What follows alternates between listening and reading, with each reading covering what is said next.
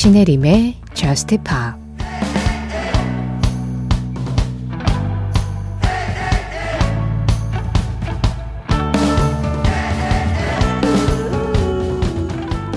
너를 안고 있으면 난 다시 2002년으로 돌아가. 숲속 한가운데 낡은 차 위에서 춤추며 어린 시절 친구들과 노래했지.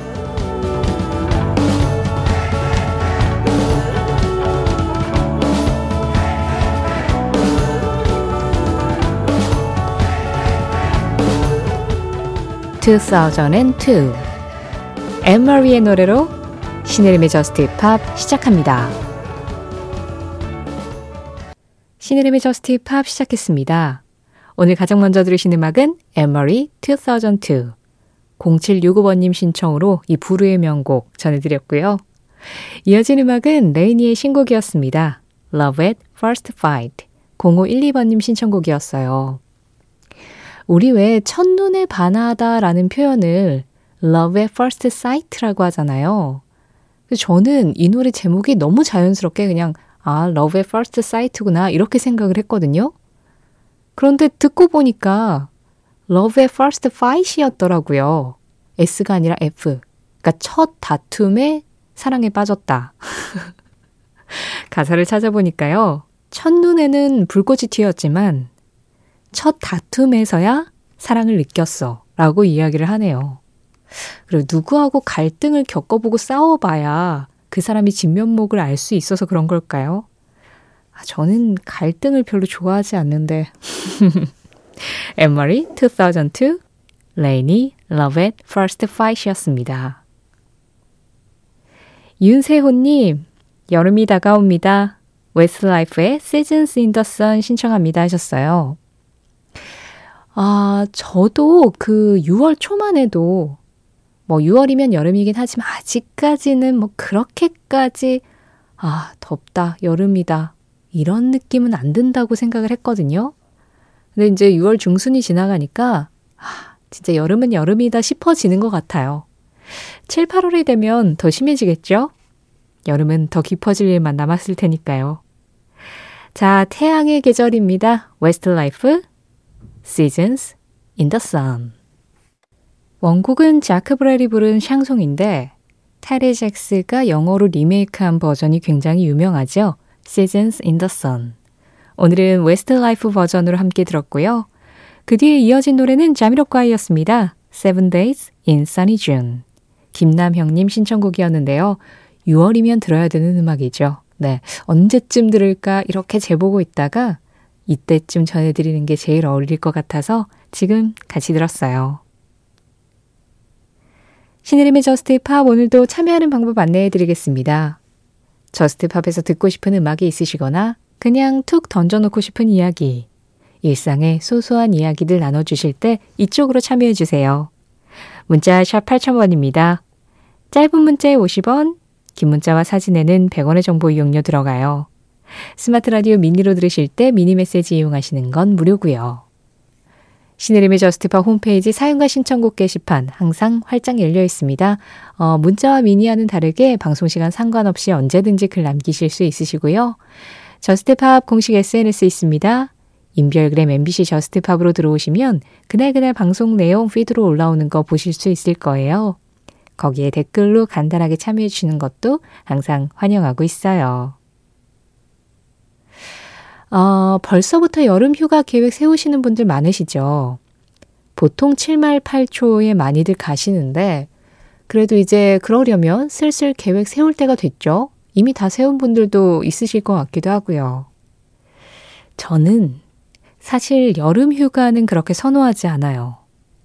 일단 너무 성수기이기도 하고, 이 극한의 더위와 극한의 습기, 뭐 이런 거 아니면 서, 날씨의 선택지가 그렇게 예, 아름답지만은 않잖아요? 좀 선선하게 거닐기 좋은 그런 날씨는 아니니까. 그래서 여름에는 그냥 가능한 좀 몸이 지치긴 하더라도, 어, 좀 에어컨이 이 기계를 위해서 아주 세게 나오는 스튜디오에 있는 게 가장 좋지 않나가 저의 생각이고, 근데 저는 아무래도 프리랜서다 보니까 휴가를 가려면 여러분들께만 양해를 구하고 다녀올 수 있잖아요. 그래서 봄 아니면 가을을 가장 선호하긴 합니다. 그런데, 음, 사실, 우리가 어딘가 이제 쉬러 간다라는 거, 계절이 무슨 소용이 있나요? 가기만 하면 좋은 거지. 어딘가 훌쩍 떠나고 싶게 만드는 그런 음악 전해드리려고 합니다. 강정문 님이 신청해 주셨어요. 영국의 포크락 그룹이죠. 마그나 카르타. 에어포트송 골라 주셨는데요. 이 음악 들으면 진짜 뭐 뚜렷한 목적지가 없어도 그냥 공항에 가 있고 싶게 만드는 그런 음악인 것 같아요. 공항에 가 있으면 알 수 없는 들뜸과 알 수 없는 설렘이 있잖아요. 여행의 설렘을 전해주는 음악 마그나 카르타입니다. 에어포트 송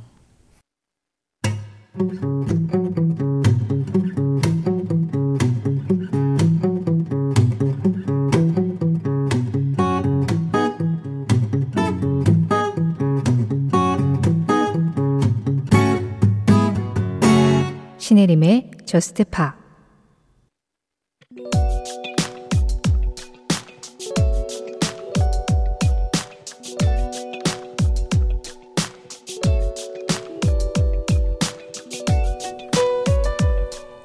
1999년 6월 1일.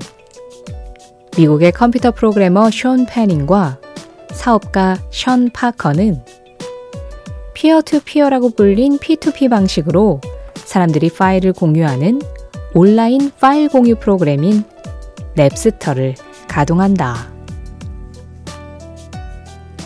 냅스터에서는 사용자들이 자신이 공유하길 원하는 파일을 업로드하면 가입자 모두에게 그 파일이 공개되면서 누구나 쉽게 다운로드를 받을 수 있었는데 사람들은 이를 통해 음악 파일인 mp3를 공유하기 시작했고 넵스터는 순식간에 세계 최다 이용자를 둔 무료 음원 공유 프로그램이 된다. 이는 당시 CD를 통해 앨범 단위로 음악을 듣던 방식에서 mp3를 통해 음원 단위로 음악을 듣는 방식을 대중화시켰지만 문제는 저작권이었다. 빠른 기술 발전에 비해 관련법이 미비했던 당시에는 저작권 문제를 해결하는 데까지 시간이 걸렸고 그 사이 메탈리카의 아이디 사피어나 마돈나의 뮤직 같은 음악이 정식 공개되기도 전에 불법으로 공유되어 넵스터를 향한 수많은 소송이 제기되었다.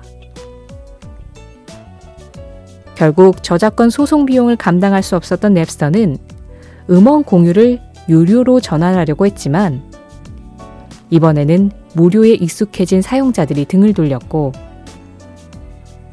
그렇게 출시된 지 3년 만인 2002년에 서비스를 중단하고 만다.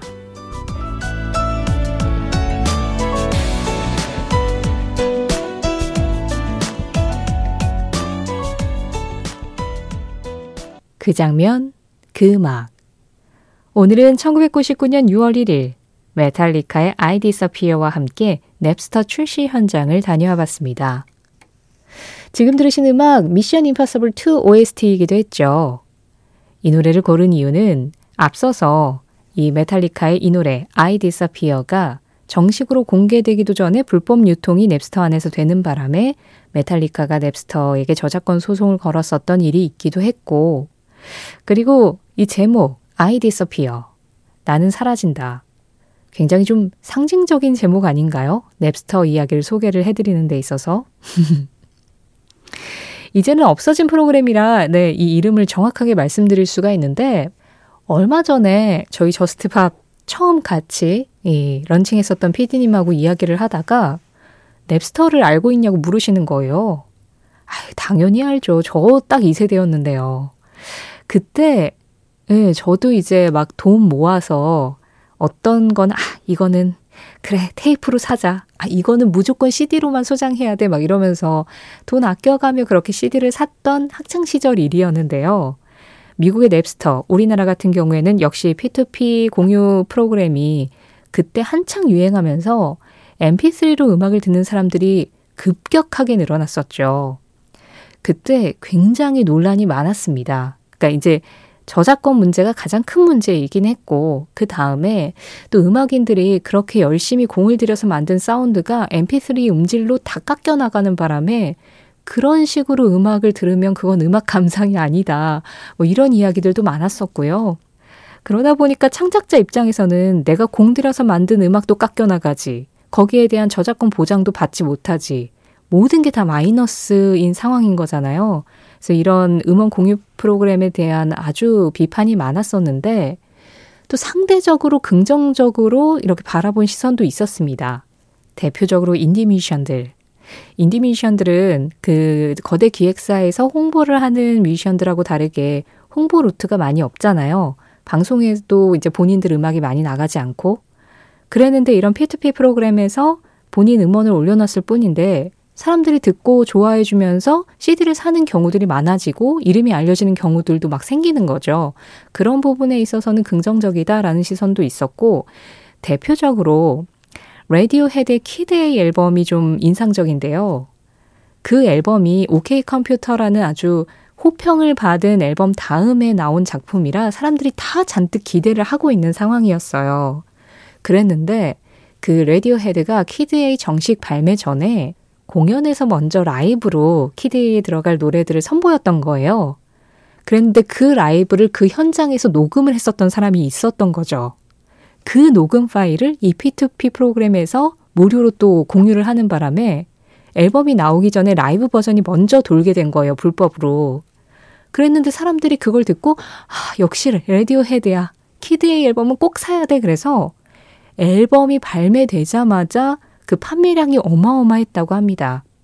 그래서 레디오 헤드의 앨범 중에서 처음으로 빌보드 앨범 차트 1위에 올라가 버려요. 그때 당시에 이제 라디오헤드는 자신들의 그 라이브 버전이 불법 공유된 것에 대해서 별다른 코멘트를 하지는 않았습니다. 다만 어, 라디오헤드의 톰 요크가 나는 랩스터를 사용하지는 않는다 정도의 이야기만 하긴 했는데요. 어쨌든 그게 약간 미리 듣기에 효과를 준 거였죠. 그리고 특별한 홍보를 하지 않아도 홍보 효과를 준 거고. 하지만 그것보다는 그래도 저작권 침해 문제가 워낙에 컸기 때문에 많은 가수들이 넵스터를 상대로 소송을 했고요. 그 비용을 감당할 수가 없어서 넵스터는 결국 서비스 중단을 했는데 그럼에도 냅스터의 등장이 이 팝 음악계에서 좀 중요한 부분이라는 이유가 뭐냐면 냅스터 덕분에 정확하게 창작자의 권리를 보호하는 스트리밍 사이트들이 만들어지기 시작했다는 거죠. 물론 그 스트리밍 사이트가 지금처럼 안착하는 데에도 이 저작권 문제와 창작자한테 몇 퍼센트의 수익이 돌아가느냐 여러 가지 문제가 있기는 했습니다만 저작권이라는 것에 대한 인식을 많은 사람들에게 갖게 만들어주고 어, 음원으로 음악을 들을 때에도 창작자에게는 그에 따른 보상이 돌아가야 한다라는 것을 상식으로 만들어준 거죠. 그러면서 LP에서 CD, CD에서 MP3, MP3에서 스트리밍으로 이렇게 음악의 감상 방법이 기술에 따라 달라지더라도 가장 기본적인 것은 변하지 않아야 한다는 것을 우리에게 일깨워줬었던 프로그램이라고도 할 수 있습니다. 그 장면 그 음악, 오늘은 1999년 6월 1일, 넵스터 출시 현장 다녀오면서 메탈리카의 노래 I Disappear도 들어봤습니다.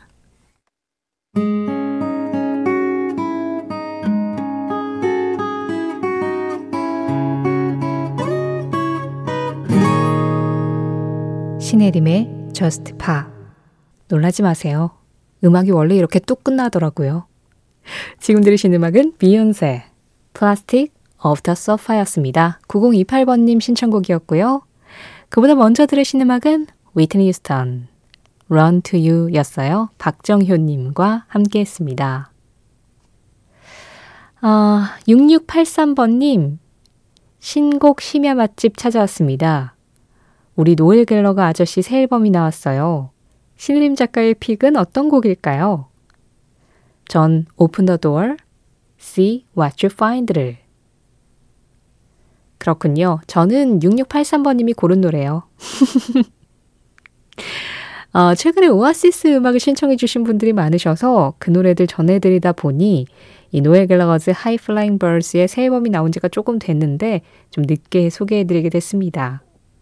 하지만 6683번님의 원픽에 저의 원픽도 같이 숟가락 얹어서 들어보죠. 노에 갤러거즈 High Flying Birds Open the door, see what you find. 당신은 SNS의 사진이나 좋아요 수, 댓글로 정의되지 않는다. 그것들은 당신을 정의할 수 없다. 셀레나 고메즈 셀레나 고메즈의 한마디에 이어서 들으신 음악 현재 빌보드에서 사랑받고 있는 곡이죠. 레마 셀레나 고메즈의 Calm Down이었습니다. 제가 그 셀레나 고메즈의 한마디를 전해드리고 문득 궁금해서 셀레나 고메즈의 SNS를 들어가 봤는데 팔로워 수가 4.20억으로 써 있네요. 그러면 이거는 42억을 이야기하는 걸까요? 네, 그렇겠죠? 예. 뭐 어쨌든 이렇게 많은 팔로워를 가진 셀레나 고메즈는 SNS의 사진이나 좋아요 수, 댓글로 우리는 정의될 수 없다 라고 당당하게 이야기를 합니다. 맞아요. SNS의 세상은 대부분 허상인 경우가 많죠. 오늘 전해드린 셀레나 고메즈의 한마디는 신혜림의 Just Pop 공식 SNS 인별그램 MBC Just Pop에서 이미지로 만나보실 수도 있습니다. 이렇게 Just Pop도 SNS를 활용을 하고는 있지만 그래도 본체는 라디오. SNS는 그 라디오의 홍보와 소통을 도와주는 뭐 하나의 장치 정도라는 거 알고 계시죠? Just Pop 오늘 마지막 상큼하게 마무리해 보려고 합니다. 오늘의 끝곡은 도나 루이스 I love you always forever예요. 이 음악 전해드리면서 인사드리겠습니다. 지금까지 Just Pop이었고요. 저는 신혜림이었습니다.